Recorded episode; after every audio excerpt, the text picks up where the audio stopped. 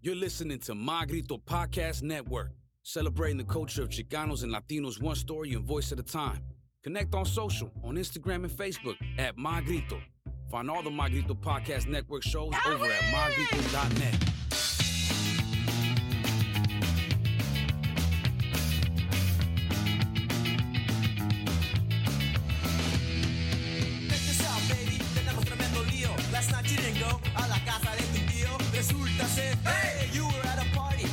Ladies and gentlemen and lowlives, thank you for checking into another episode of Emo Brown, the podcast brought to you by the wonderful people at Grasshopper for all your medicinal, recreational cannabis needs, g h buds dot com, or pay them a visit in person, live and direct here in Chula Vista. Make sure you take your Emo Brown Social Club member card to get fifteen percent off and make it clack, because if it shit don't clack, you know it's whack. We've got two of the head honchos here today from Grasshopper with us, David the Black Belt and the owner. Ladies and gentlemen, the Grasshopper Boys. ¿Qué onda, muñecos? Thank you, thank you. What's up, man? Good to be here. Welcome back. It's been it's been what?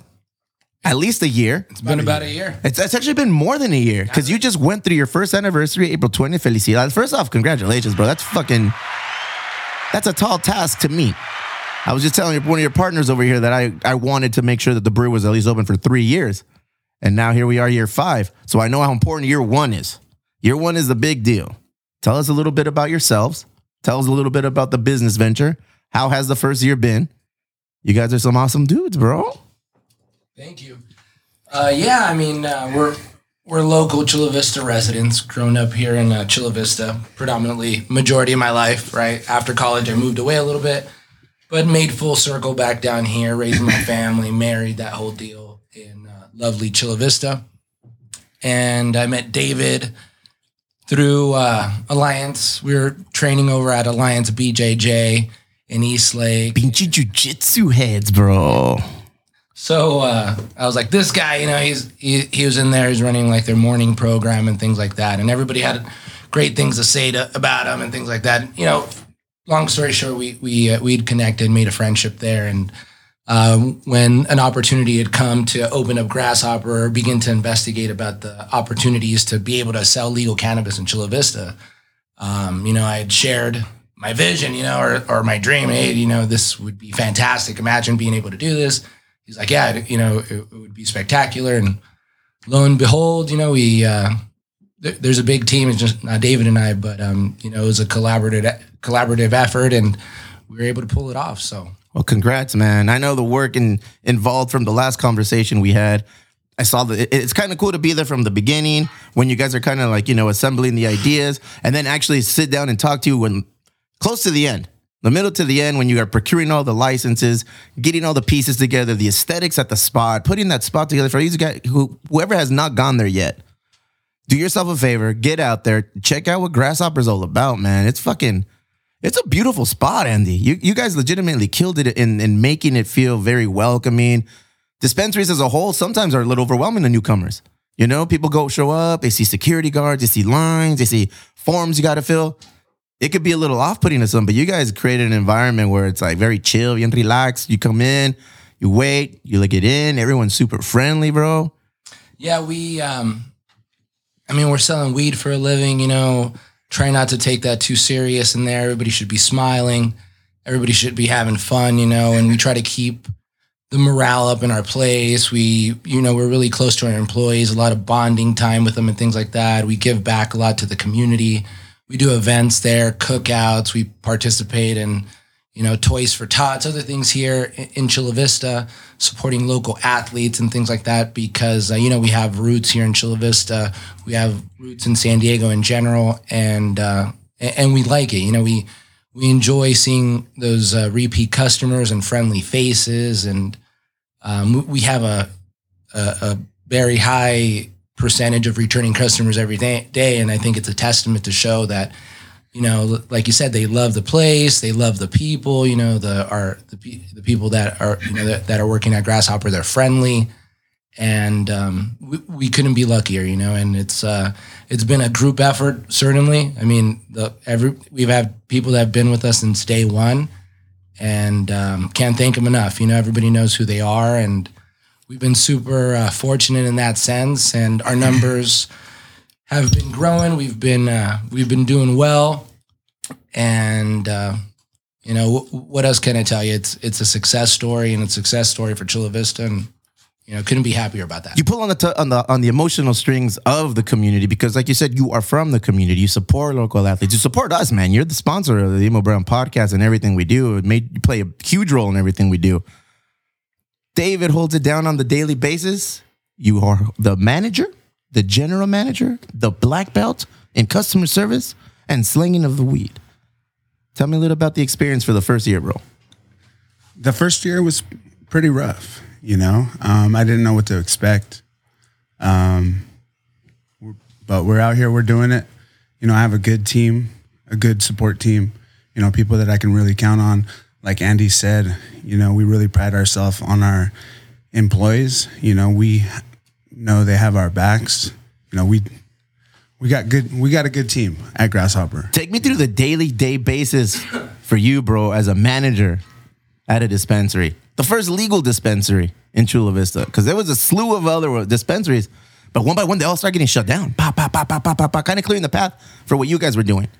Because you did it the right way. You went through the the, the proper channels, procured the proper uh, application forms, permitting, and shook hands with all the people that, that needed hands shook to get to this level, man. Now that it's open, take me through the day. The day? Um, when does it start? When do you guys open? We open at seven a.m. Damn. Close and it's busy from seven a.m.? seven a.m. There's already a line. Get it, man. Yep, we got that wake and bake from seven to eight thirty. Go ahead. You know, people hitting it up before they go to work or before they get their day started. You know, we get a fifteen percent off wake and bake. So a lot of people take take advantage of that. I think people... For the most part, before the dispensaries were were were, were a force in the Chula Vista, you know, I want to say it's underestimated the amount of people that actually, you know, smoke cannabis.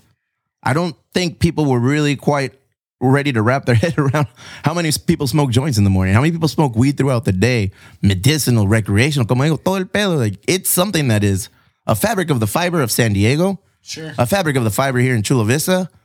I feel like the city finally caught on to what was really going on. And obviously they see a way that if you can monetize and profiteer and benefit from these things, why not? You know, it's for the city. It goes to the taxes. Money's being made by the city. But people really depend on you and your services. It's not like a, a high school afternoon hobby. Like once upon a time, it was when, like when we were in high school, it's like, ah, yeah, smoking weed, blah, blah. It's a legit business, bro. It's a top tier business. Yeah, I mean, people need their cup of coffee, right? People need their uh, people need their joints. People need their cannabis. People need their pro tabs. People need their edibles. You know, people want their vapes. People need their medicine. Yeah, yeah. And, I, re- I heard you refer to them as your customers as patients. In, in in some sense, yes. You know, some some people are going in there because anxiety or whatever. You know, another and the majority of it is for recreational purposes because it takes the edge off. But you know what? It's nice to be able to have that option. Hell yeah. And and weed honestly is like one of those things that you could do where you're not gonna you're not gonna wreck the rest of your day, you know. And um, so it, I've wrecked the rest of my day before, dog. I, mean, I, ain't, I ain't gonna lie to you, dog. You know, I fucking smoked one time, uh, like for a Padre game. It was like a it was like a one p.m. Padre game. I don't remember. The game was done for me. It was like a lightweight, bro. Like I barely like you know I'm barely getting into the mix, into the swing of it. I feel like I'm finally like. I'm at a point where I feel I can take a step back and relax and enjoy and, and just kind of live my day around that if I'm going to do that. Was man. there alcohol involved before or after? Hey, bro, come on, dog. I'm afraid to do both. Oh, right. Me cruzo. I only do one at a time right now. Uh, yeah. Case. I'm a super duper lightweight, bro. But you open at seven. Wake and bake specials are on. There's a lot of people who aren't lightweights than me that are already waiting in line when you guys get there. It makes sense. I mean, if, if it's something that you're going to be consuming on a daily basis, See, why not save money on it? Yeah. You can make it there at seven o'clock, or you could order from the deli because the delivery will actually run their wake and bake later. You can get your stuff delivered. You save. Hit me with the hours for the delivery. eight to nine thirty, wake and bake. All right. Nice. Wake and bake special. fifteen percent off your order. Yeah, so, I mean, you got a little discipline. You could schedule your orders. You're going to be saving money just about every time, you know? Hell yeah, man. What's the biggest mover at Grasshopper? Brand-wise? Let's go with brand. Let's go with vape, edibles, pre-rolls, flower. Stizzy moves. Yeah? Stizzy's a big mover. Um, vapes. Big name in the industry. Definitely big name. You guys worked with them before? Yeah. What kind of relationship do you guys have? Like collaborative products? Um, are you like one of the major vendors here in San Diego, in Chula Vista? Definitely one of the major vendors in San Diego. Um, but yeah, Stizzy moves very well. People come in, go right for that vape wall. You know, mm. Stizzy accounts for a lot, a lot of it. Um, what else? Falcon Brands, which is Crew and, you know, different. They have a whole different array of products, flowers, carts, vapes, um, concentrates, pre-rolls, infused, not infused. So it's a, dude, there's a catalog of all the products that you guys oh. potentially have access to. Right. And then like a novice like me kind of getting into it, I can get lost. Like I know what I like. I like, I'll just have a pre-roll. Boom. And I go, okay, you know what? I just took a little bit of flowers I can do like at home. Boom. But then I hear people at work or people just here at the businesses and in the community just tell me, oh, I use this edible and I need a fifty milligram edible, or I need this edible because it's going to help me because of this, and I need a ten milligram edible. So people take edibles every day when they get up. You know, it's like, I think it's awesome, man. Yeah, the uh, the range of fl- of just different flower and different weed and different cannabis that's offered is, is I mean, it's just... I, I, And uh, it's not that it's unparalleled to other places. It's just that right now is such a good time to be able to go in there and see like the best of the best, you know, because we'll go to the Hall of Flowers. We just came back from Palm Springs a, a couple weeks ago, and we're out there looking. We're trying to see as far as who's doing what, who's who's moving, you know, crazy numbers, who's, you know, who's cultivating the best. We- so you got to keep your finger on the pulse of the industry as it relates to not only the product of the flower, but the branding and the people pushing in that market. And you obviously, since you're, you know, you, you probably select the best of the best of everything that you want. You figure out, you know what, these guys are, they got a high trajectory right now. They got, Stizzy's got a lot of word on the, uh, on the streets behind them, pushing them. And then you just swoop them up and start vending for them. Well, we do. And I mean, we're really driven by trying to be- bring the best items. Nice. And at the best price too. You know, I mean, we're really conscious about making something as affordable as as po- as as possible, you know, because a lot of people come in, they're like, hey, you know what, my suggested retail price for this Don Julio, for instance, is like ninety-nine dollars. And you're like, great, you know, that's your suggested price. You know, I know my market because I live here and I know the people, and the right price is sixty-five. Okay. Or whatever it is, you know. So having that local knowledge here also allows us to be able to to to have our thumb on the pulse, like you say, you know, and to kind of stay ahead of the curve. Have and, the best prices. And have the best prices. I mean, that's the best way to capitalize and dominate the industry in and, your and market. Offer the best stuff, you know, because, I mean, people like, hey, they bring in stuff all the time, and we'll go through it. You know, it's not going to, like, a lab. It's not going to for this guy. It's not, you know, that stuff's coming straight to David and I, and, you know, we're, like, firsthand testing that. We'll be like, dude, this thing is fire, or it's not so good, or such and such came in. This is their best O G, and I mean, I, and uh, it, you know, it just it's not hitting the way that it should, and you know, having that much, you know, that much things at your beck and call like that, you know, at you know, at your uh, availability at any time, really, uh, really does make you an expert at that, you know. How many employees do you currently have at the shop? How many people work directly under you guys? Forty-six. En su madre, bro. At the dispo. That's a lot. That's a, oh, hell yeah. I, I wasn't anticipating maybe like fifteen, twenty, forty-six is a lot. And that's all specifically for the dis, the dispo. Budtenders, back of house, nice. Inventory, receiving, all of it. Busiest time of the day? Busiest time of the day, uh, four p.m. and on. So four p.m., how many budtenders do you guys generally have on? About seven to eight. En serio? Hell yeah, man. Hell yeah. Pumping. For real pumping. I've been there. I've been there on a Friday, like at two. And I'm looking out and I'm like, damn, I just text him like, hey, man, I'm here. Because I see that line and I'm like, oh, man, I'm going to be there a minute. People are slammed in there. But seven to eight working at four p.m., at your happy hour, the busiest time, people get in and get out then. Yes, sir. Tell me a little bit about the clientele. What kind? What's your normal clientele look like? Who's your normal customer? Or is it just spread across the spectrum? Definitely across the spectrum. You know, we got, you know, we got elderly people coming in, getting their their creams and their and their flour and whatever helps them with their ailments. Um, we got athletes coming in, a lot of jiu-jitsu guys coming in. We got students, young, old, all kinds of people, moms, pops, grandpas, grandmas. For all different ailments, coaches, for pleasure. Coaches, for- teachers, doctors, lawyers, yeah. You know? I mean, it's really no surprise to me, you know, growing up and, and just living here, you know who smokes, you know who doesn't, you know? It's everybody way. No mames. I mean, it's everybody. We, when we grew up here, people were smoking in high school, middle school. Got older. The teachers are fucking smoking. You get older and older. It's like you got fucking city officials smoking. Right. You got people putting the laws in in, in our community, in our city. You know, they're smoking. So it's like you take a step back. You're like, wait a minute, everybody fucking smokes. Right. Every everybody's out here doing their thing. It's only obvious that it, once you made it legal to sell and to house and to do it by delivery at your own dispensary, your own brick and mortar, it shouldn't come as a surprise, but it's, it's still like, oh, wow, man, you own the first dispensary, legal dispensary in Chula Vista. So it's kind of like, that's a, that's momentous. Oh my God, it's a dream come true. I don't doubt it, man. It really is. You know, I mean, don't, you can't have, uh, it goes without, I mean, I, I can't express it enough, you know, how, what you feel when, when, you know, you sit back and you think, you know what, I was like, in high school, you're like smoking weed behind Taco Bell or whatever the hell, you know. Oh, that was the spot.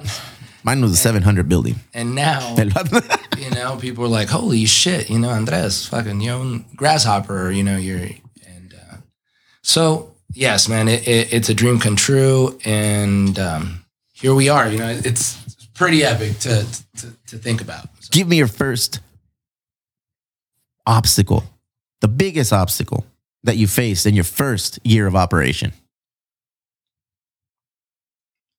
Is there something you underestimated? Is there something you overestimated? I mean, it's just really running with your choice, with your decisions, right? Sometimes you're like, well, you, you plan something and you start having second thoughts on whether or not, you know, it's the right way to execute. But basically, if you execute and you, and and you're adamant about something, you're going, you know, one hundred miles an hour, it, you'll find out fast if you made the wrong decision, you know, because you're going so fast. So it's just the the, the, the not knowing. You know, yeah, it's just the not knowing. And sometimes it could be like, well, is this, you know, but you just have to trust what you're doing and be like, you know what? I don't know what anybody else is doing, but I'm going to stick to my cardio. I'm going to stick to my training. Your consistency eventually irons out all the wrinkles that you face in the, you know, in the first year of operation. You know, I mean, I can speak from experience here too, man. The first year operation is way different than now pushing on year five operation. You know, the first year of operation, everything was new to us. Yeah, you should, you, you know about weed.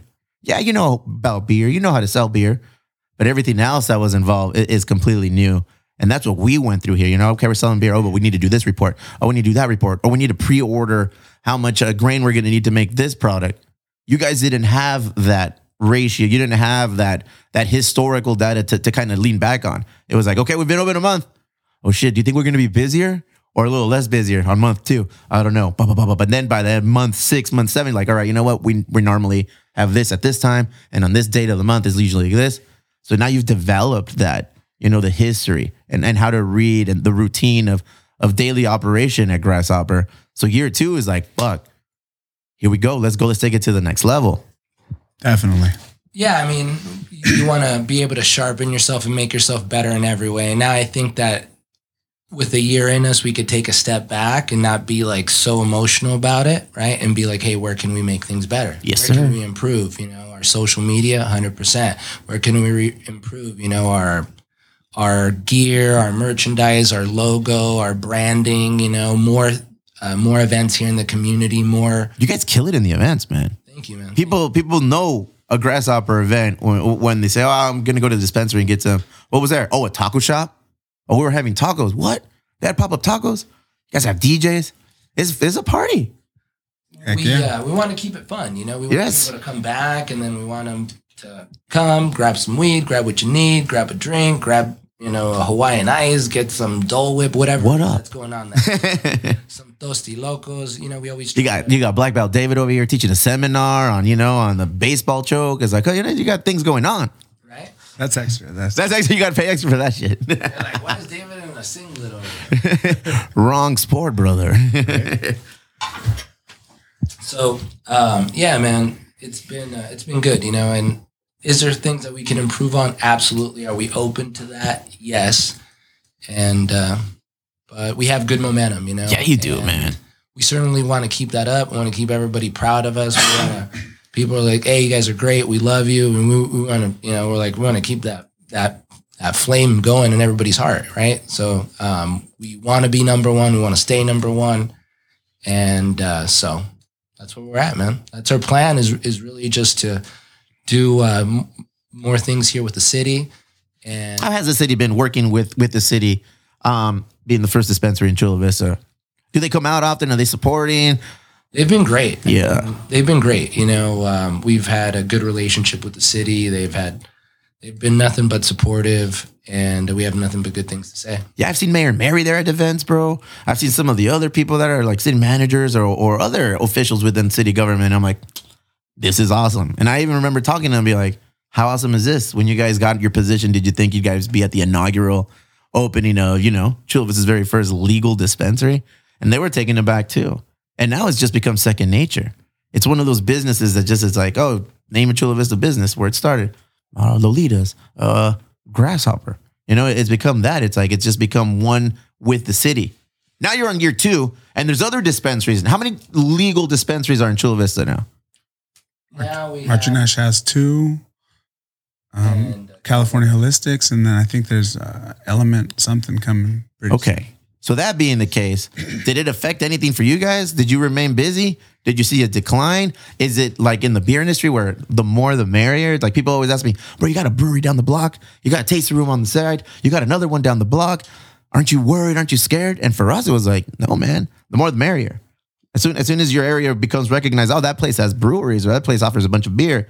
Let's go to all of them. You know, you, we want more heads, more people, more feet on the block.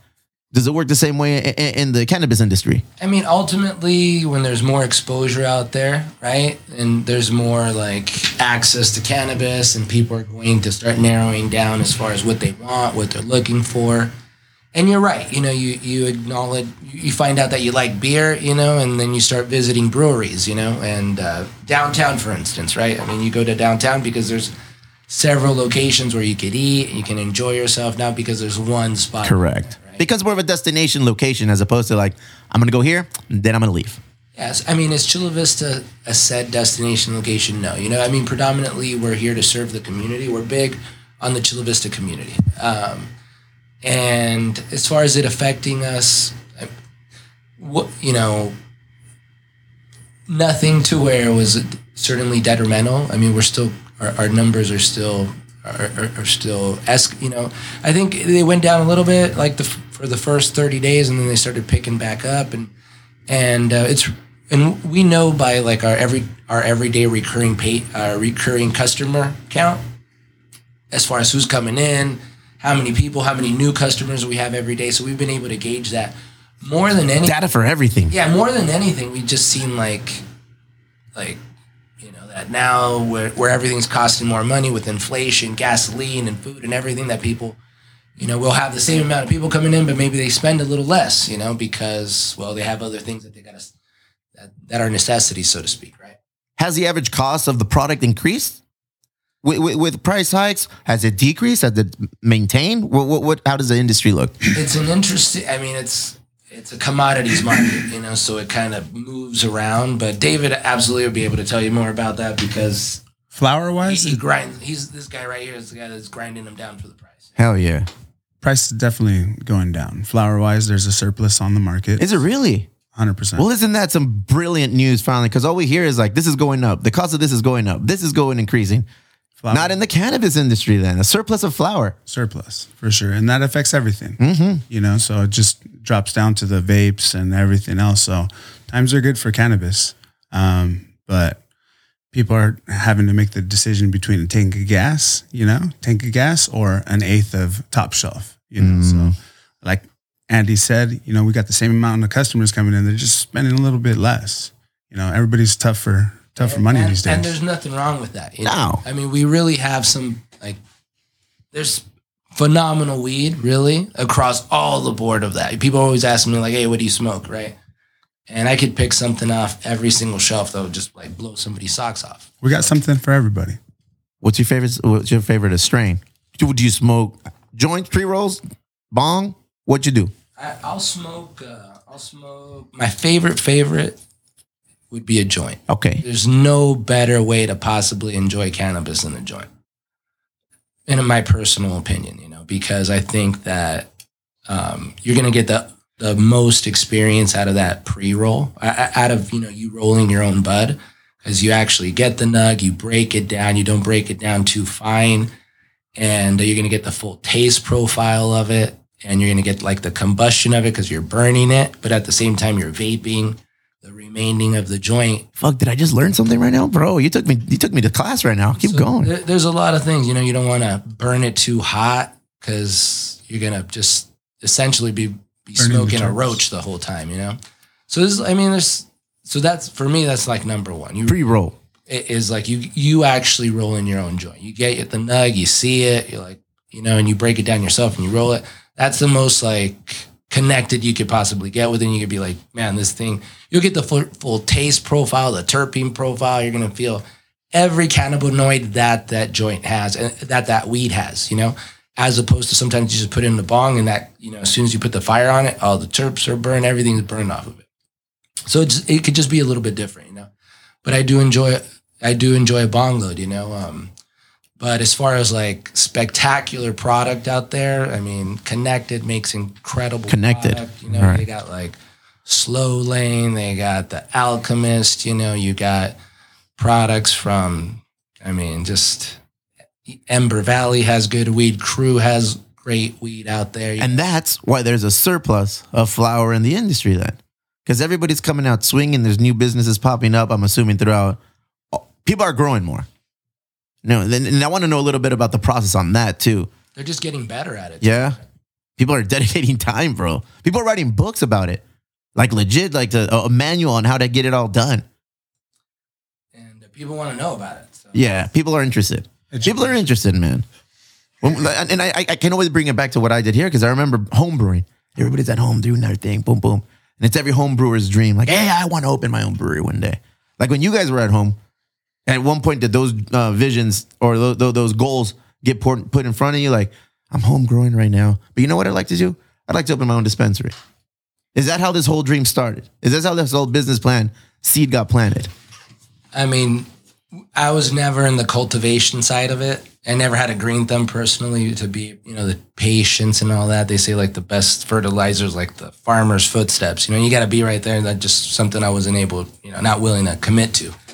I, I, uh, I, I, my, my, uh, really just sparked. It was just my love for weed and mm-hmm. just my, my love for cannabis because I, you know, you're, you know, you're not the only one. You're like, man, there's a need out here. People, they, uh, wouldn't it be great? I mean, it's like you have a venue and you're like, wouldn't it be epic to bring the best artists down here to Chula Vista? I mean, and essentially that's what we did, but we did it with weed, cannabis, and, and vapes and gummies and, and all that. Right. So, um, and we, you know, we, we take it personal, you know, it's not, uh, we, we own like the victories, we own the failures of the store and everything else, you know, so we're, we're in it for the long run. And, uh, so we're, you know, Dude, whatever. You sound passionate about that, bro.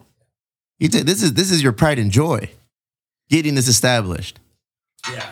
I mean, it's, It's uh, it's our baby. Yeah. Know? And um, anytime I talk to you about it, I don't talk to you very often, man. I've, like in the last year since you opened, you're a busy dude, so I probably talked to you just a handful of times. But anytime I talk to you, the way the, the way you get your point across, your business, the, the way you talk about Grasshopper and, and what it is, is just like it's legit. It's like you're telling me about your son or, or your daughter or a kid. You know, it's like, yo, man, he's in T-ball now. Or, oh yeah, he's doing jiu-jitsu now. Oh yeah, Grasshopper. You know, we're, we we know we need to improve. I I I, I take great pride in what I do. And you do, man. It oozes out. And I think that kind of leaks over into the service side, like the front of the house where you have your bud tenders and in turn it goes to the customers. And that's probably what keeps people coming back. It's all about that. Okay. Everybody's going to have a great product.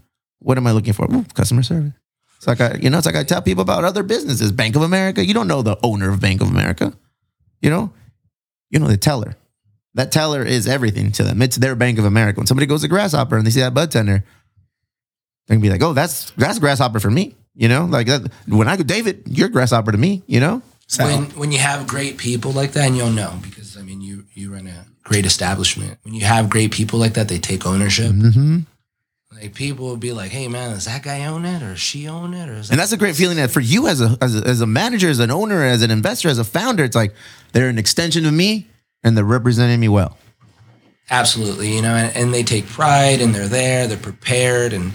And it's been, we started at a interesting time with COVID and everything else that or, you know, the like shortly post-COVID where people were getting back into the workforce, people were getting back into that grind. So, I mean, David has really filtered from from uh, from a lot of people that had come in, you know, past past and uh, past employees or whatnot. And I feel that the core team that we have is uh, is is like a wrecking to be to be dealt with. Bro, forty-six employees, forty-six staff strictly for Grasshopper, the location.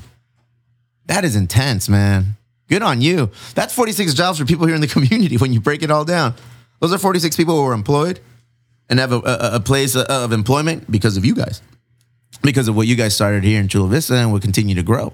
Is there future plans for growth, expansion in Chula Vista, outside of Chula Vista?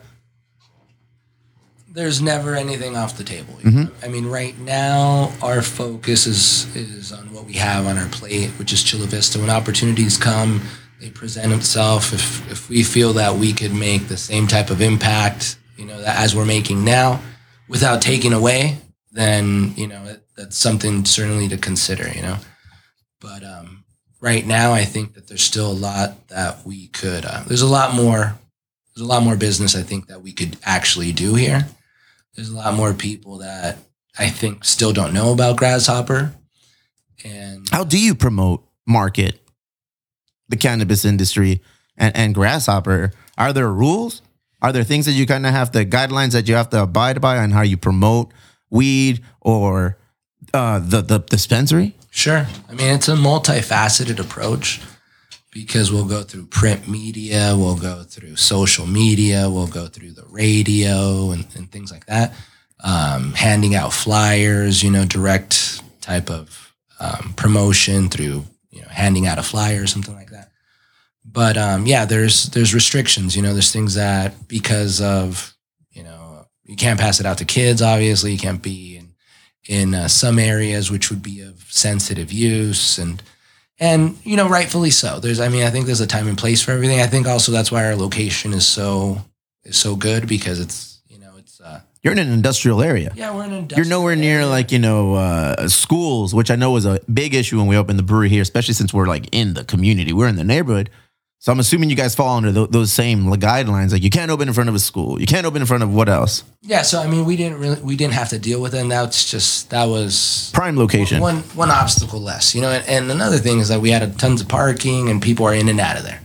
So people know that they're not going to, you know, they're not going to spend an hour at, at, at the dispo, you know, when they got something else. It's quick and easy. Yeah. But, um, yeah, there's restrictions to it, and, you know, we try to abide by the law, you know, as as, as much as we can. We we want, we did, every, you know, we've done everything by the book. We started when we should have started, you know, when the race started, when the gun, you know, when the gunshot went off, that's when we started running. And, and you haven't stopped, man. Yeah. You legitimately had just had your one-year anniversary. Felicidades a los vatos aquí de Grasshopper. Oh, my God. One year on April twentieth. And here we are still going strong. Momentum keeps increasing. I'm excited, man. I mean, it's it's been awesome to, to be able to at least like work with you guys, you know, and, and be a part, have you guys be a part of what we do.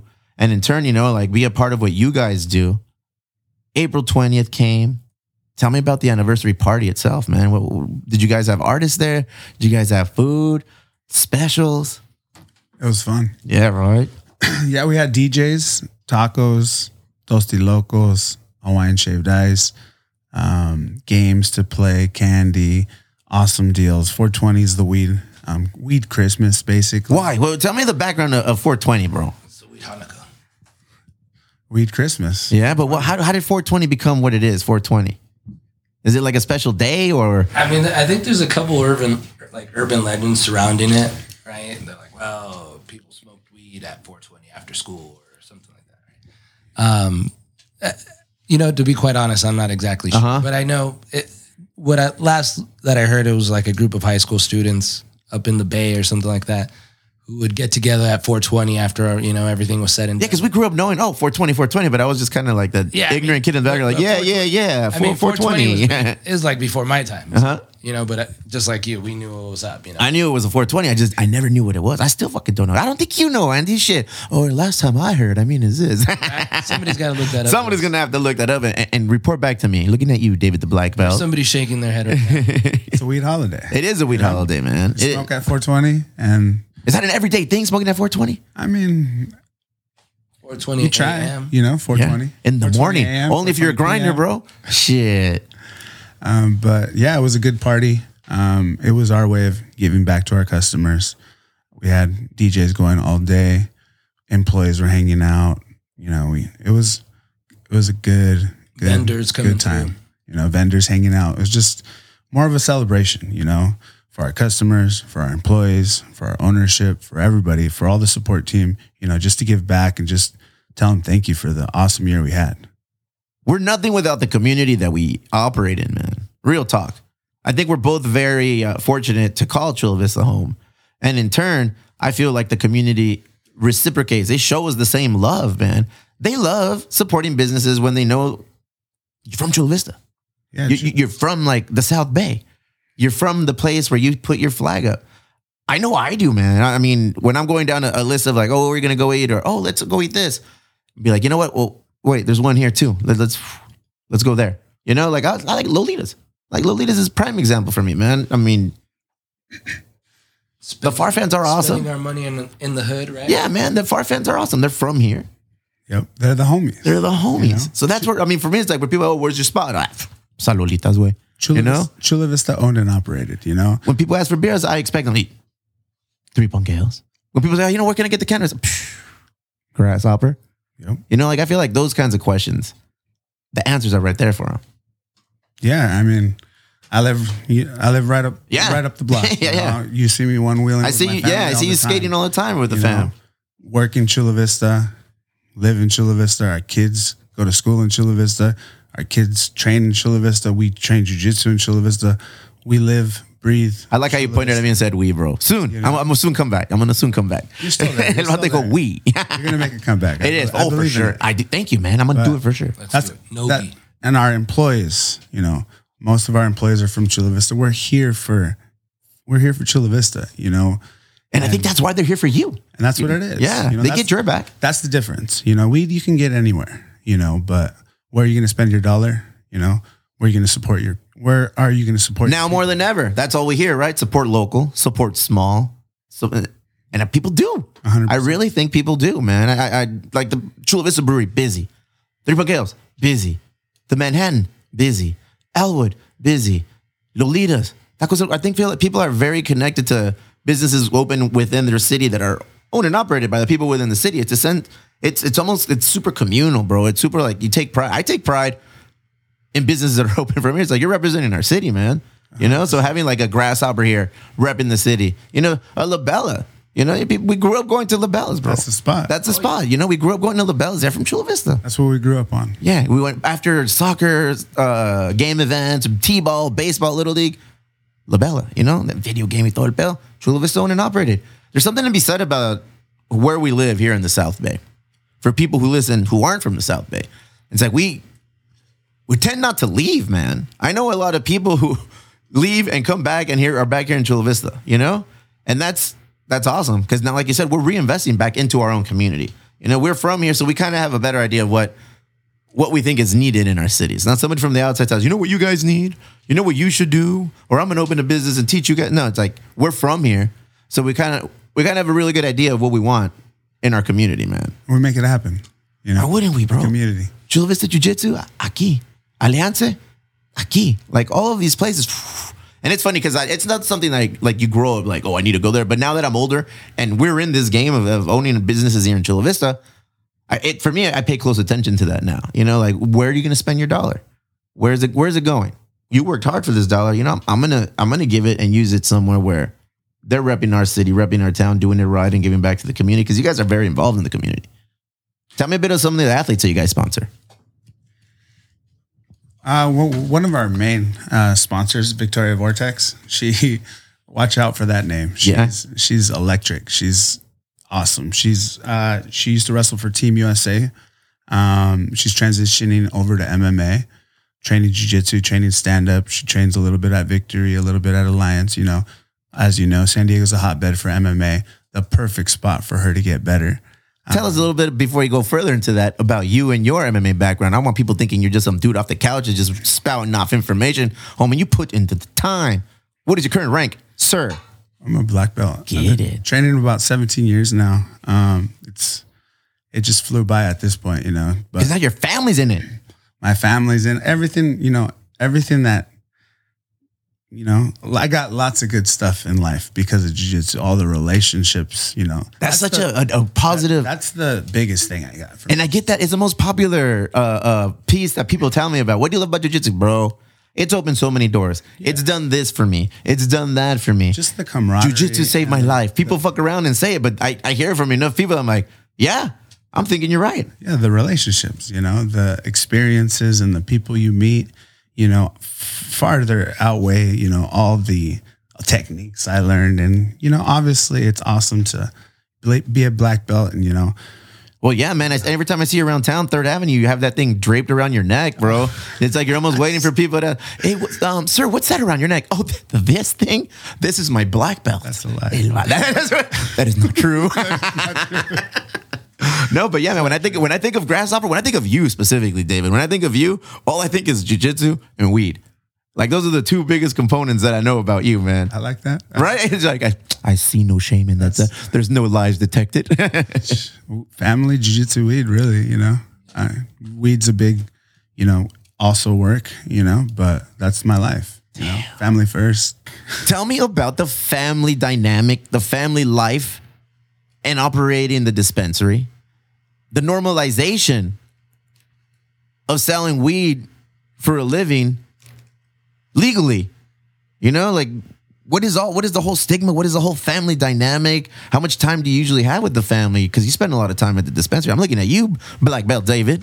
Well, I'm pretty hands-on. You know, you've always seen that, you know, even with like my son got a, a good amount of my time growing up.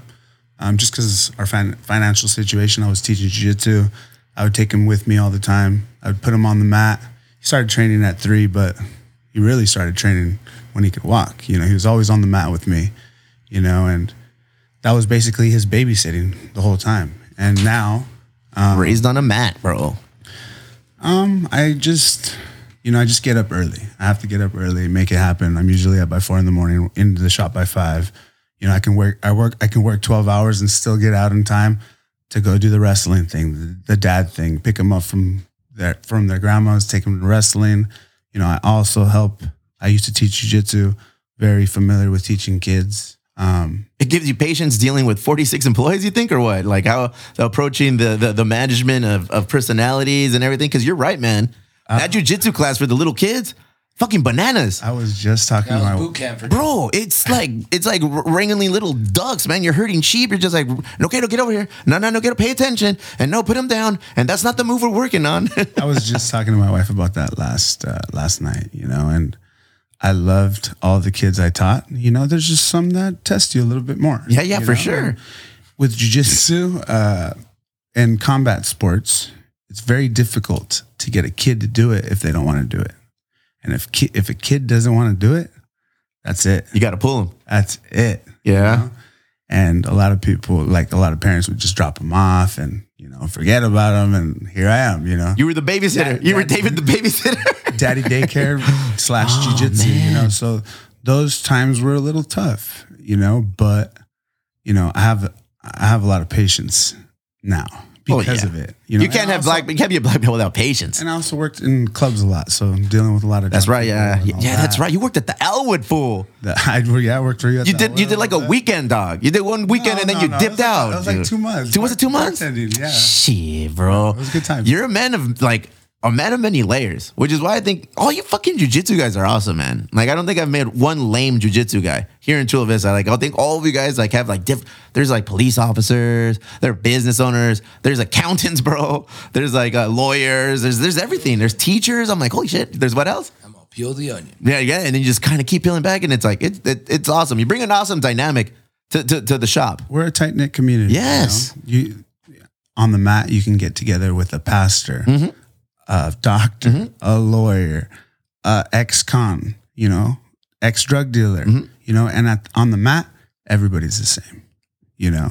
Everybody's the same, and the mat never lies. No, bro. You know, you can't hide on the mat. Nope. Everybody's the same. Everything is exposed. You know, especially in this day and age, you know, it's really easy to hide and talk shit and fucking on the mat. Talk shit now. Leave your Talk shit now. And, uh, you know, leave your ego out the door. Mm-hmm. Go in there, learn some stuff, and then leave a better person, you know? All right, fool. I'm coming back. Okay. All right, I'm, I'm coming back. You don't know how to sell me on jiu-jitsu. I'm just... it's.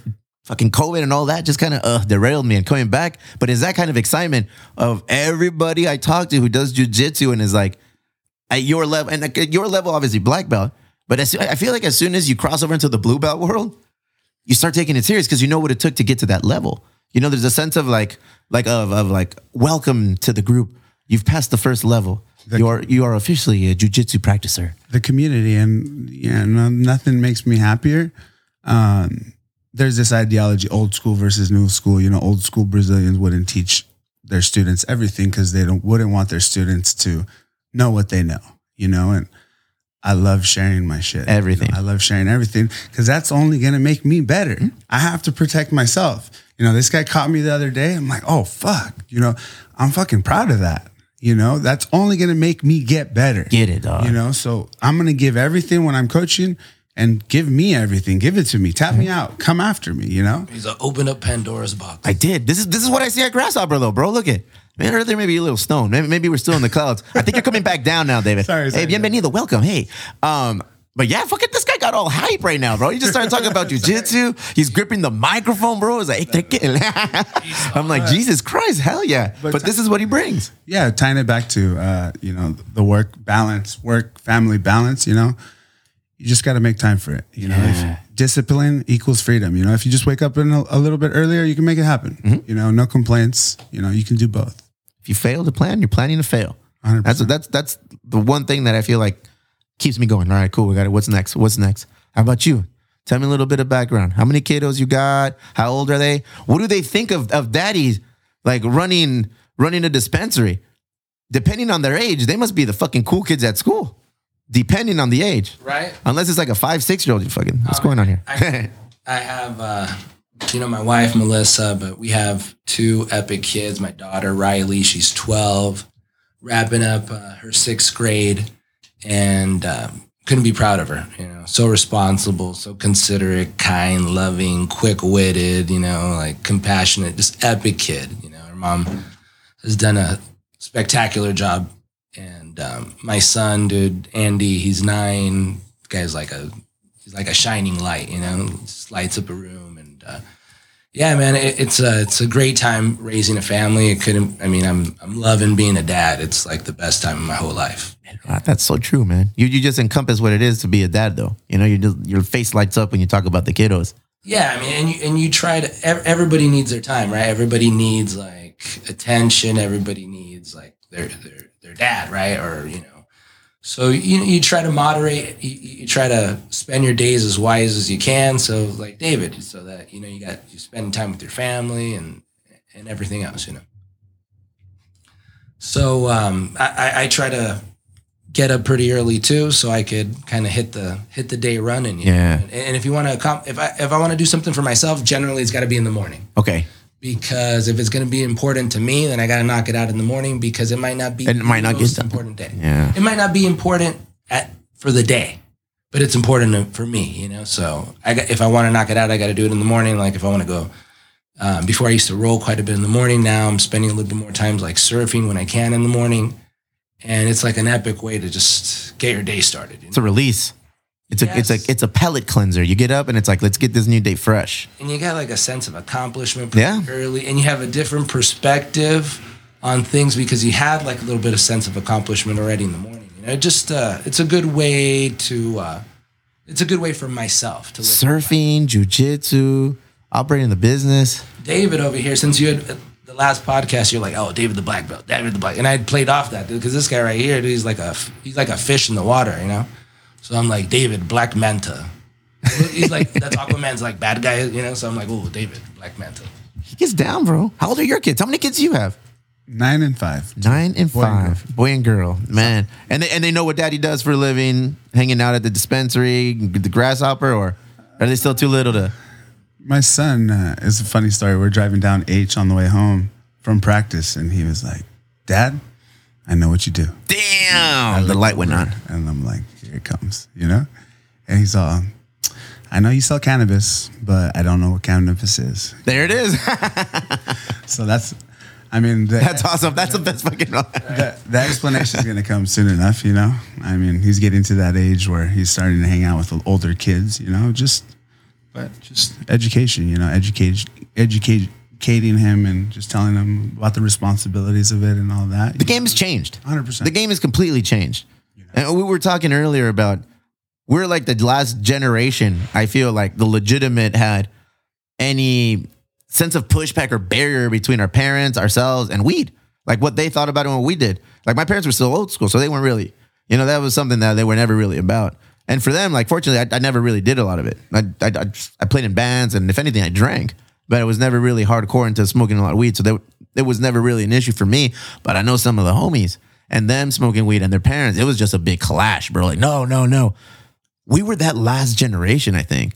Because now looking down from us to our kids, well, there's no way. You know, I feel like it's, it, it'd be hypocritical for me to say, no, no, no, you don't do this, you don't do that. Education, education, education. As long as the kids know, and we teach the next generation like how, how to handle this kind of a, of, of a flower or a joint or a pre-roll or a vape pen or an edible, man. And like with education, I feel like it just be, it's it's normalized. This industry has normalized, and you guys are playing a big part in the actual normalization of this industry. From day one when you open to like current day where you guys are, has there been like a certain stigma, like a negative stigma point of view? And if so, did it disappear now after one year? I think it's gotten a lot better. You know, I don't think it's ever been terrible since we opened. Good. You know, um, normalization, you know, legalization. Uh, it's it's bound it's bound to happen everywhere. Mm-hmm. You know, and I know firsthand. You know, my mom's really old school, and you know, didn't want me drinking or anything. You know, would have died if I caught. What's the ethnicity? Uh, Mexican. Mexican? Old school. Why do you think you were Cuban, fool? Uh, half Mexican, half Cuban. She's Mexican. My my dad. Take it easy, be Cuban. Real. Take it um, easy, be real. You ain't fucking lying. I'm Cuban. You know, my brother's Border Patrol. Uh-huh. You know, so you, you see how it can get a little tough, you know. But even there, they're coming around. You know, my brother's really supportive. My mom's really Is that supportive. A conflict in the house? No, no, no. It, at first. At first, I know, could see how it'd be like, some, some rough it was waters. It's just a far stretch, you know. Uh-huh. I came from, I had just finished nursing school at the time, you know. That's like, right. Hey, Mom, you know, mom, brother, I'm not going to do nursing anymore, you know? So that was just a little bit of a change for them. You know, they expected me, me to be a nurse and, you know, that was a little bit of a shock for them. But again, they're very supportive. They're coming to support to, to now, like today, now they see the, the value and, and everything. They're probably like, damn, never mind. The value and it's just, this is this is just the beginning. That's what I'm saying. You know, is yeah. It's just the beginning. This is in its infant stages, you know, it's. Like, like we said, the more normal it gets, you know, it's not, it's going to be a power that can't be stopped. Andy, it was just more reefer madness. You know? Yeah, it's just like you're going to jump out of a window if you smoke a joint, right?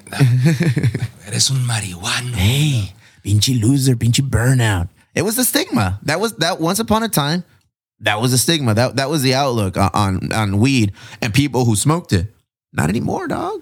And it, you guys are you've been riding that wave, yeah. to normalization. I think uh, just slowly but surely people got exposed to the truth about yeah. cannabis, you know? You're not going to... There's many benefits, you know? There's tons of benefits. Chances are you're going to relax, you're going to have fun, you're not going to hurt anybody, right? It's a lot more, less impactful than other drugs that you could do. And if anything, we've seen like an older crowd who's like never consumed cannabis in any fashion, you know? Kind of like been, have their like, you know, curiosity peak. Yeah, they're, they're intrigued, like, bro. They're poking around. I like, hey, try what's something. Going on? You know, I want to yeah, try yeah. like a gummy. I want to try a cookie. I wanna, yeah. You know, and um, and, and it's and it's awesome because you know people coming in. You're gonna get people from all from everywhere. You know, you're gonna get the expert. You're gonna people that know more than you. Oh, have you tried this, this, and the other? And you're gonna know people that need, and you're gonna have people that need a little bit of guidance. And then you're gonna have those first people in there, those very first people ever. They're like, man, I mean, it's first time ever. What do you suggest? I want to get high, or I just want to feel good, or, you know, I'm looking for pain relief or whatever it is. Wait, I tell people, it's like when we opened here, we were like the Fisher Price of breweries, meaning like we're their first fucking experience at a brewery. Right. This is their first time going into a brewery, looking at a board, and all there is is beer. And they turn around and was like, oh, shit, that's where the beer is made. Oh, these are the beers you have, and you guys all made them here. Like, we were their first experience to that actually being something they did. They look up and they see a lager, an I P, a double I P, a stout, an oatmeal stout, a sour, a seltzer. And it's like, so our main objective is like, all right, it's time to simplify everything. Light beers, you know, so here, these are the light beers that you were probably raised drinking, all of us. You know, like Corona, Tecate, Modelo, Pacifico, Bud Light, Coors Light, all the lights, you know, boom, that's this category. So we just felt like we had to present that in that way, man. I'm, you guys are that, I'm assuming, based on what you're telling me, it's like you're bringing in people who have never even tried cannabis, don't know anything about it, and you're holding their hand like through their first uh, their first experience with it, and that's a big deal. You know, you're their first, you're their first like uh, guide in, into the, the forest of fucking weed, bro. Yeah, man. There's a lot of trust there. Yeah, yeah. And you're, you've gained that. Like moving forward, they're gonna come back and be like, "Nah, man, I go to Grasshopper. They they taught me. They took me through the fucking weeds there, literally." Yeah, it's uh, it's it's, I mean, it's epic to be able to have that experience, have all those different people coming in, and have a little bit of everything every single day. You know, every I mean, every day is a new day.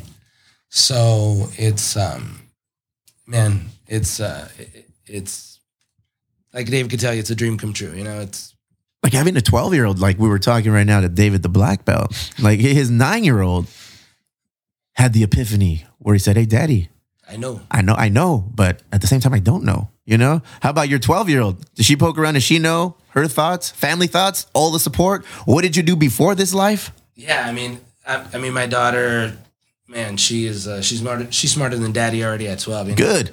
And so she she hasn't personally brought it up like, "Hey, Dad, whatever." But I mean, she sees my gear. She has a great understanding. You know, I mean, she certainly could read between the lines there. You know, and uh, we're, I'm not secretive about it. It's just a topic that hasn't come up on a one-on-one conversation with her. But it's not something that generally that I'm trying to avoid with her. You know, um, but it's just something that, you know, personally she hasn't asked me. But yeah, man, it, I, I feel that it is, uh, I, I don't have any negative stigma on cannabis. I'm extremely proud to to have the dispensary. Were, you, were your parents supportive from the beginning when you were younger? Or did they kind of grow into that role as you guys got older? Oh, no. I mean, they've, I mean, my parents hated weed growing up. You know, I went to like, I remember going to college. I did like Summer Bridge over at, a, at, at a San Diego State. You know, like a little two week or a month program before you actually go to to to college. And um, when I came back home, they like found my bong under my bed or something, you know, they're like, oh, it was just like sitting on my desk when I got home. I'm like, oh shit, you know. But um, yeah, they've never had, they've never liked it, you know. And uh, and you know, I had, I've I've had a successful business here in in, uh, in San Diego and Chula Vista previously, so they were like, hey, you know, what are you doing? You know, why now? You know, what did you do before? Um, well, I have, uh, uh, I, I sell um, consumer packaged goods. So anything that you'll find at a grocery store, at a pharmacy, at a C V S, Walmart, Walgreens, you know, Safeway, Kroger, Ralph's, things like that. seven eleven. Um, I have a, I have a, a business where I'm a distributor and I sell personal care items, household goods, laundry care. So you were a business owner in Chula Vista even before. Right. Does something like that help you when you're applying for a license to open a dispensary in Chula Vista? Like when you, ta- I want, I kind of wanted to get the background on that too, on how. Well, I mean, you have, I had a track record, right, of uh, being able to, to, to run a business, you know, and it's, I mean, um, I, and, So, so yes, I mean, I, in my business now, I think we're covering something like five thousand points of sale in the United States, you know, um, where I'm delivering nationwide. Nice. And I also have a distributorship in Mexico, in Baja California. So from Tijuana to Cabo San Lucas, I'm distributing, you know, chocolate, beverages, personal care items, feminine hygiene products, a big array of different products to stores in, in Mexico as well. So, you know, I, ha- I had a good understanding. I had a good understanding of how to develop like a business plan, how to be able to execute. And you're only as good as the people that you have. For yeah, that's correct. Because, like, say Steve says, oh, you know what? I'm going to sell three punks. He sells it tomorrow, but Boom. He takes his team with him. He's like, oh, dude, I opened up another one. Because as long as you got like your team, then you got your soldiers with you, and you could do anything. You yeah. could do it again. You could do it even better. Once you figure out that initial template, bro, yeah. you can start reapplying that same, t- especially if it's successful. Especially if that template that you created the first time is like, boom, boom, boom, this worked. You know what? This didn't work. Tweak that, boom. Then you got that all-important template from a project that you did and worked. You can take that template and more often than not, reapply it, re- redo it. Yeah. Put it in another industry. It'll say, do the same thing, work. Because one, it, it is, man. I feel like seventy-five percent of it is who you surround yourself with in, in your business, in your establishment, and how you operate. Everything else is logistics and just getting it done. Yeah, it's it's executing on your game plan. And you have to have a game plan. Mm. You got to be like, okay, well, what I want to accomplish and how am I going to go about it? And if you don't, it's just like you're going in the middle of it and you're like, okay, we're going to see what happens. Yeah. You're not like... Sometimes it's not the right time to do that kind of shit, bro.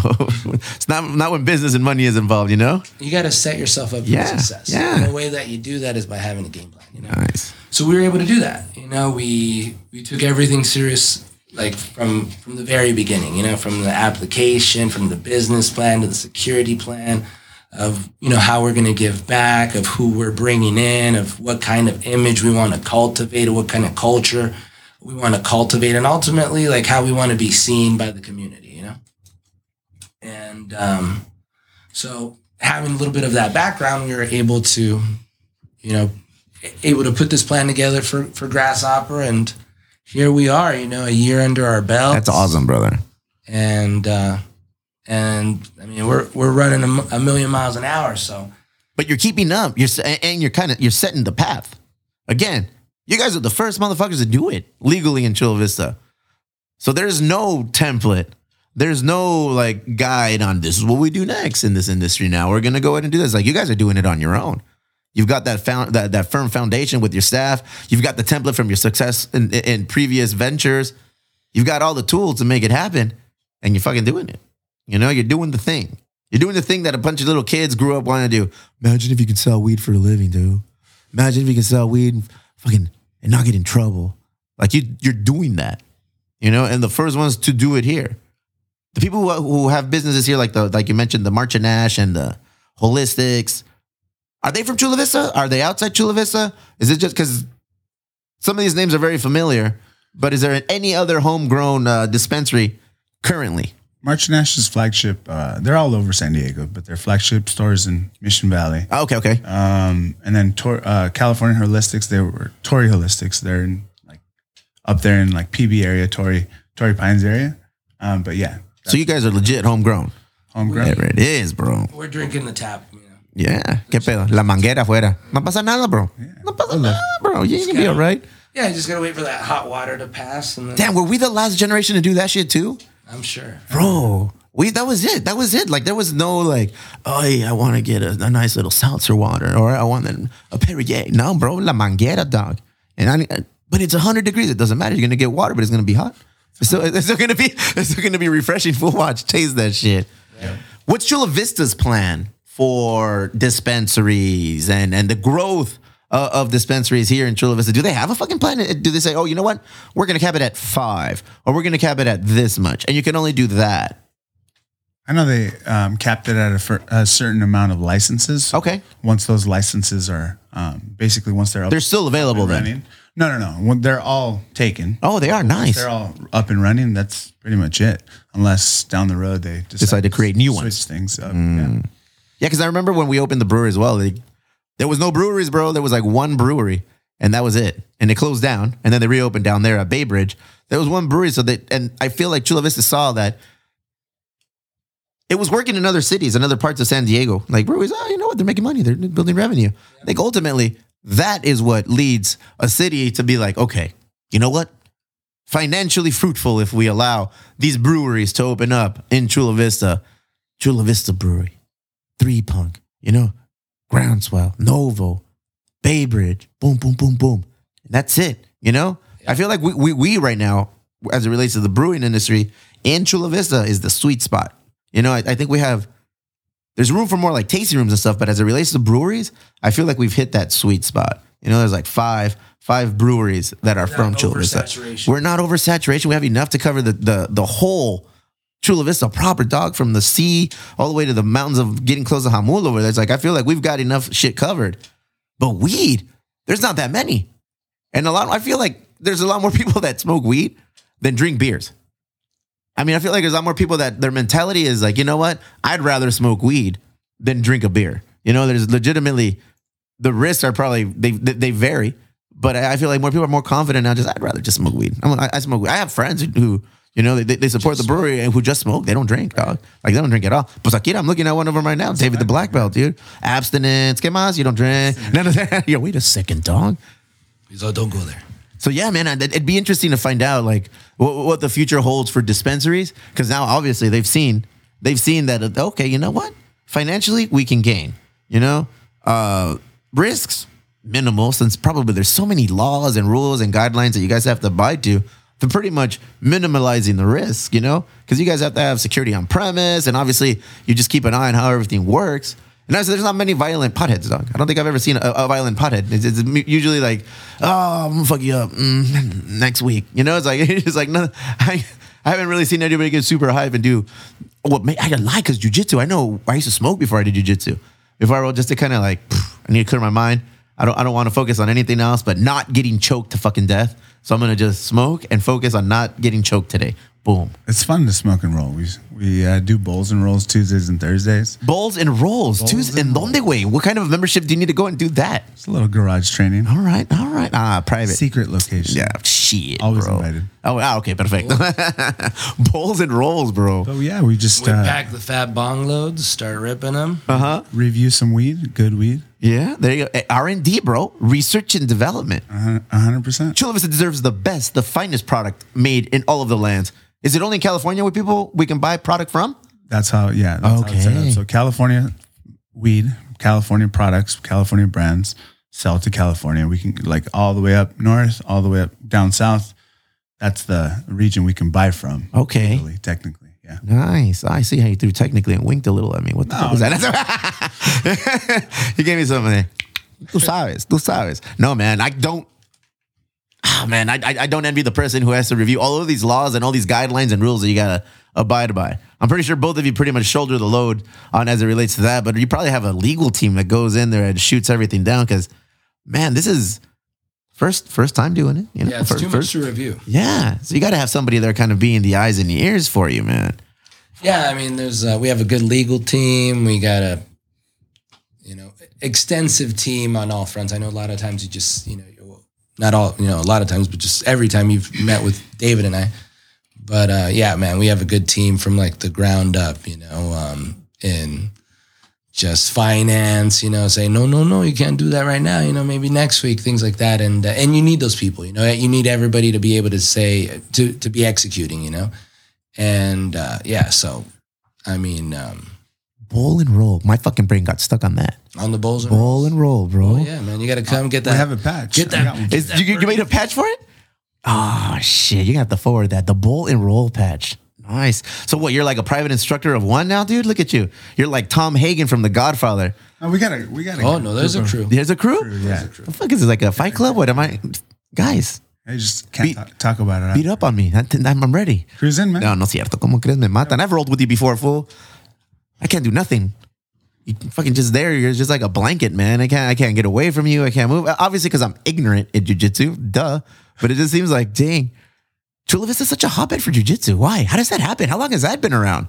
San Diego. Yeah. You know? But uh, honestly, it started with, um, I think a big move was Elias going from Victory to Chula Vista. Look at how he lights up when he talks about jiu-jitsu, bro. Yeah, there was, look at him. There, were, there was nobody down in Chula Vista. Um, aside from that, Alliance, M M A. M M A trade, yeah. Big reason Chula Vista blew up. Um, Jeremy Stevens, mm-hmm. Dominic Cruz, Phil Davis. Phil Davis. All the homies, dog. Look at him. Phil Davis is one of my son's wrestling coach. Bonita, that's right. He teaches at Bonita, yep. too. So yeah. That's why I told wifey, I was like, we got to go back to Bonita. Or we got we got to move the kids over there when they get to like middle school and high school, because you got Phil Davis as a coach in wrestling. That's next level, bro. Yeah, it's, you know, everybody wants to be everybody wants to be in San Diego. You know, it's real a lot of Brazilians came to San Diego because it's real similar to Brazil, you know, the, yeah. the weather. The weather, just you know? the way, the laid-back mentality. So. But, man, it's weird because now they're jiu-jitsu for kids has become one of those things like T-ball or Little League for kids or or, or like A Y S O for kids. It's become one of those top-tier activities or, or, or sports that you enroll kids in. Which is common. It's very common now, bro. It, it's very common down here in Chula Vista, and it's weird because like I never did, I did fucking taekwondo for like three years, man. You know, and that was it. I was like, all right, cool. Well, what am I gonna do with this? But jiu-jitsu is like that's life. The access to just good schools, you know. Yeah, for Chula the Vista Jiu-Jitsu right next door, you know. You yeah, know, I mean, I don't have to leave third. Bro, I always fuck around, and I tell people it's like, I don't leave north of the fifty-four like Monday through Friday. Yeah, that's it. I don't. I, there's nothing for uh, everything I need is here. Everything. They know everything we need, everything we do is in is in Chula Vista, which is kind of cool. It's like I like that, like what, like when you talk about there was nothing here when the jiu-jitsu spot opened in Chula Vista. True, there was nothing here before a bunch of us decided to open up spots here in Chula Vista as well. True, you know, like Chula Vista Brewery, tasting rooms, Third Avenue Ale House, the Grindhouse. There was nothing like that before. There was nothing like you guys before you decided to open up here. True again, you know. So it's like right now in Chula Vista. And I, and I know this because I've been talking to some of the, the mayoral candidates. You know, we're we're in an election time and, and we're looking for a new mayor. And I tell them, it's like, I feel we've been a fucking sleeping giant for a long time. A, a lot of people just kind of like, oh, Chula Vista, oh, the town that connects Mexico to San Diego, pretty much. You know, it's like they lumped the whole South Bay. It's like Chula Vista, National City, Imperial Beach, San Ysidro. It's like, oh, yeah, you guys are all the towns before I get to Tijuana. Or, yeah, you guys are all the towns before I get to El Centro, you know, like stuff like that. But now, and, and it's worked in our favor for a long time being from Chula Vista, bro. It's like, fuck, cool, don't come here. We enjoy everything we have here. You know, like we got good food, we got good drink, we got everything, good smoke. We have everything now here in Chula Vista, you know? So it's like now people are paying attention. They always, I always see news articles or or clippings on the internet about, oh, Chula Vista, awesome, blowing up. Oh, this now, Bayfront here in Chula Vista, boom. Oh, legal dispensary, a Grasshopper here in Chula Vista, boom, boom, boom, boom. It's like, oh, shit, I think people are fucking fine. Discovered what Chula Vista is all about. Chula yeah, you're raising some eyebrows for sure. Underestimated by everybody but people what's from up? Chula. People don't believe me, bro. We know what's up. People don't believe me when Best I say, bro. Food. Yeah. I say we are often overlooked and just underestimated. And I think we kind of like enjoy that role. I don't know. I, uh, for me personally, I enjoy the underdog mentality. It pushes me. It makes me feel, oh, really? You're Mexican, dog? You're going to open a brewery? Chula Vista, nobody drinks craft beer. All there is is Mexicans. All there is, there's black and, and Filipino. You guys don't drink craft beer. You guys don't know. I said, all right, cool.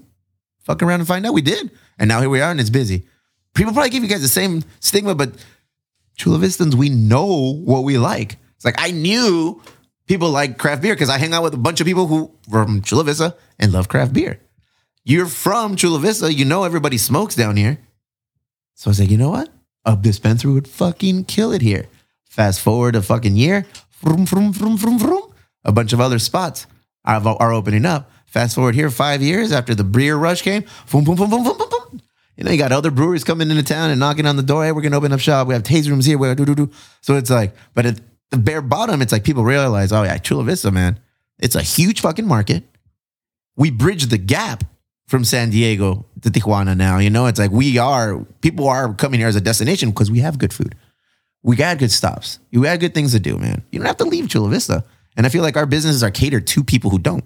Right. I feel our businesses are catered to people who are proud. Like how many people, do you guys have a Chula Vista tattoo?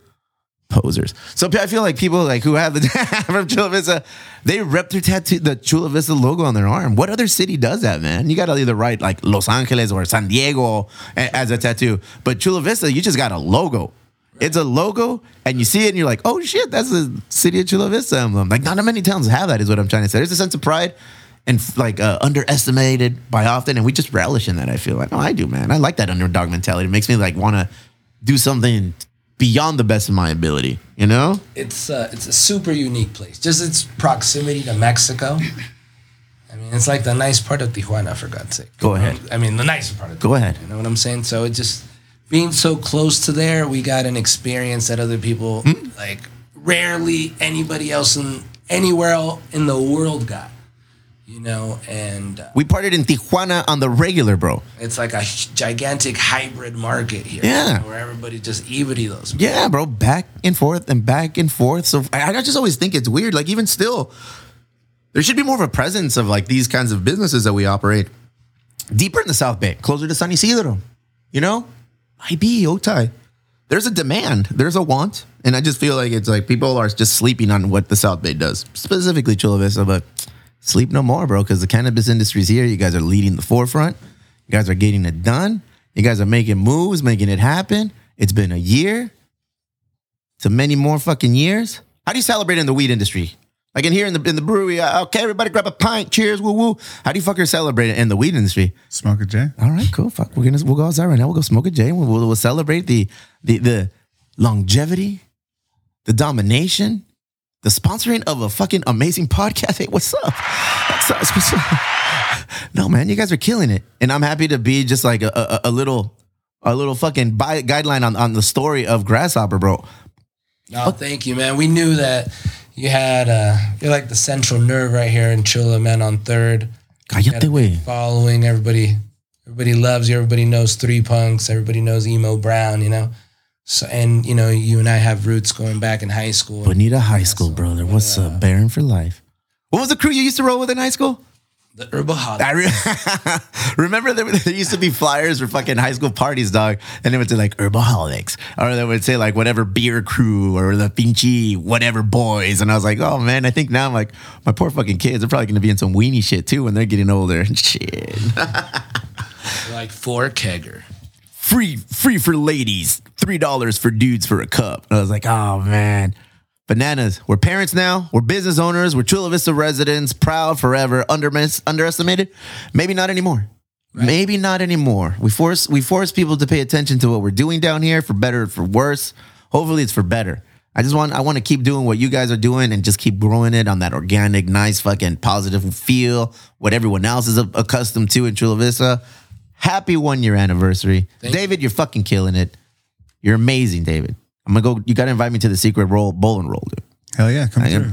Kumate. And you, Andy, felicidades. Thank you, brother. Killing it, holding it down, repping our town, bro. Chula. I just brought another town repper, another compa here from the South Bay, Chula. Uh, uh, Rossi. I brought Rossi Rock on here, bro. We talked about uh, his new album and, and and the new the new track that he dropped, South Bay. I don't know if you heard it. Check that out. It's a, the same thing, bro. It's the same feel. He's just like. From Chula Vista, from here, from the South Bay, and just wrapping it and putting it on his back. A lot of responsibility, boys. You make sure you guys do it well. Grasshopper, get down there. Thank you. Visit them. Yeah. Ya lo sabes. Thanks.